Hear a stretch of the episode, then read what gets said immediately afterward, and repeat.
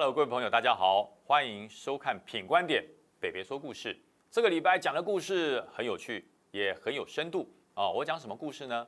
我讲是桃园的宁夏效应啊。宁夏吗？有一首歌叫《宁夏》，宁静的夏天。不对，我不是讲梁静茹的宁夏，是宁夏效应啊。林志坚跟夏令营的效应在桃园如何发酵？在桃园。应该最大的这个受益者是谁？应该是张善政吧，对不对？那么我们先讲林志坚的效应。张善政并没有把林志坚受的伤害，呃，所有的票到自己身上，就好像是我们打篮球，对手要进攻上篮，我一个封阻盖了一个火锅，然后呢，我自己抢了球回来没有投进，那跟火锅白盖嘞，这个火锅白盖嘞，一个成功的封阻自己没得分，这这个这个成功的防守是是零分，没有得分。另外，我讲到另外一个大事啊，夏立言事件啊，这个事情对桃园影响大不大？很大哦，非常大。为什么呢？因为这个事情是在中国对台湾射了十一枚飞弹之后，马上火速决定就到中国去。那么夏立言去的时期对不对？很多人说不对啊，你看。很台北市议员李明贤气疯了，说这这简直就是猪队友啊，这太可恶了。甚至还有台中的市议员说，这简直就是啊，舔共代表，这老头别再害我们了。蓝营的市议员参选人炸锅了，那个联署增加中啊，就说不要去不要去，大家联署加一加一，加了很多一没有用，因为人家已经去了嘛。夏立言现在已经在中国隔离中了嘛，已经在中国了，八月十号就落地了。那大家就说，这这到底对不对啊？到底实际点对不对？那么。既然我曾经是国民党的，我帮大家回顾一下，分析一下为什么派夏立言去，为什么在这个时候去，去的理由，去的原因是什么，对国民党到底有没有好处？呃，这个以前的同志们、好朋友听清楚，以朱立伦的立场，以朱立伦的眼光，夏立言去的这个时间恰到好处，而且非去不可。为什么？第一个啊，这一次是中国方面邀请夏立言去的啊，应该是说邀请国民党派人去。啊，主动邀请，所以你看哦，央视没有人出来骂哦。上一次王金平要去的时候，大家记不记得央视讲什么？这来求和的，这是来求和的，就表示那时候人家是不欢迎你去。然后下面的那些小粉红就说来蹭饭、来要饭的啦。哈，后来王金平不去了。那这一次大家发现夏立言到中国去，有没有人开骂？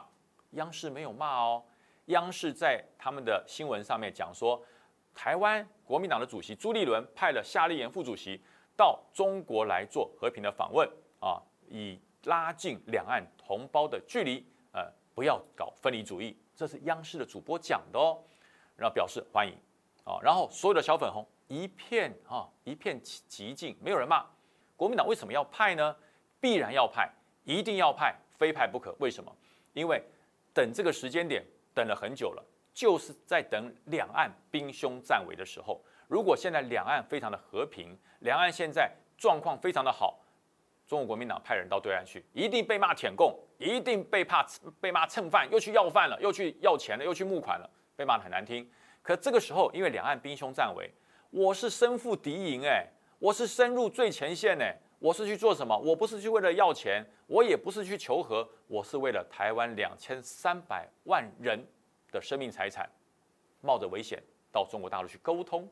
所以我是牺牲呢，我对台湾的和平是有贡献呢，所以怎么可以不去？所以非去不可。所以这个时机点是对的，对于朱立伦来讲，对于国民党来讲，这是对的，这时点是对的。第二个，为什么派夏立言去？为什么不派别人？中国希望国民党派的首选是谁？前总统马英九啊，是前总统马英九。为什么呢？他才有代表性嘛。那当然，马英九不能去，也不会去。第二个人选是谁？第二个人选是朱立伦，希望国民党主席去。那因为朱立伦讲了什么亲美啊、亲日啊，所以中国呃也也没有邀请他。第三人选是夏立言，为什么是夏立言？大家认为说夏立言是呃有这么大的分量吗？我告诉大家，有的。夏立言做过国防部的副部长，夏立言做过陆委会的主委，而且他在陆委会主委的任内还凑成了一件大事——马习会。大家记得吗？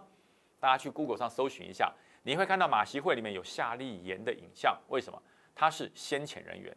他是凑成马协会的重要核心人员，所以呢，中国大陆认识夏立言，习近平知道夏立言，所以曾经凑成马协会的重要人物夏立言，这一次在飞弹试射的最危险的情况之下，到了中国去。大家想想看，这个意义重不重大？非常重大。所以大家看哦，时间点来喽，八月十号下午一点钟，夏立言到达厦门落地，下午的一点三十分发布了呃习近平呃新时代对台湾什么和平统一的白皮书，对不对？发布了，然后再过了一个多小时，下午三点钟，中国东南军区的发言人出来讲，我们的演习达成任务，圆满结束，演习结束了。大家想想看，八月十号发生这么多事情，夏立言落地发布白皮书，演习结束。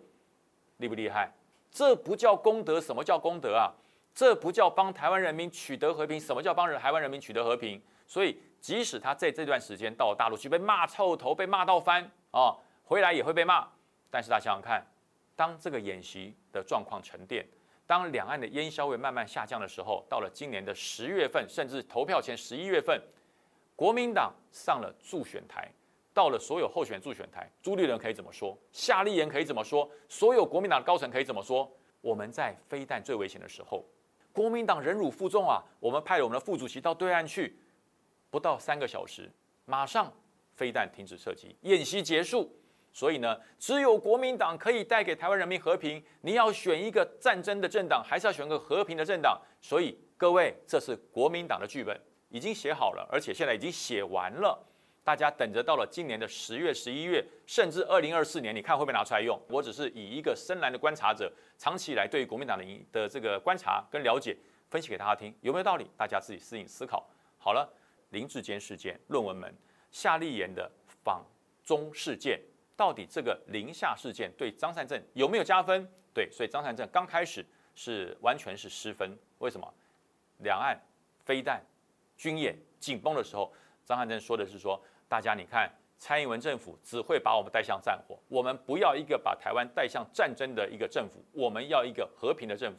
所以你看，变相中国飞弹打台湾，最后他居然是骂蔡英文，骂政府，所以马上就显现在民调上。所以他一看不行啦，所以立刻就说，请夏立言副主席到了对岸去，立刻告诉对岸，台湾人不吃飞弹武统这一套，台湾人不是吓大的，立刻告诉他我们要和平，严重的警告。对岸哇，有魄力吧？对，那你怎么不去说？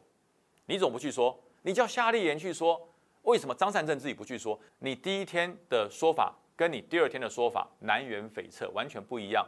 你会让选民不知道哪一个是你哦。所以真的，呃，什么叫做会选举？什么叫做爱人民？什么叫做爱土地？什么叫做爱国家？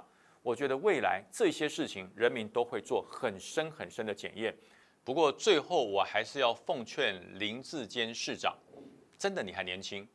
如果中华大学最后论文的评定对你也不是那么样的有利的话，不要让你的同志难做，也不要让你的支持者伤心，重新思考一下，重新来过，说不定退一步海阔天空。那么至于呃林志坚市长，你的政治智慧如何？人家讲蹲得下去才跳得起来，对你来讲，对你的党。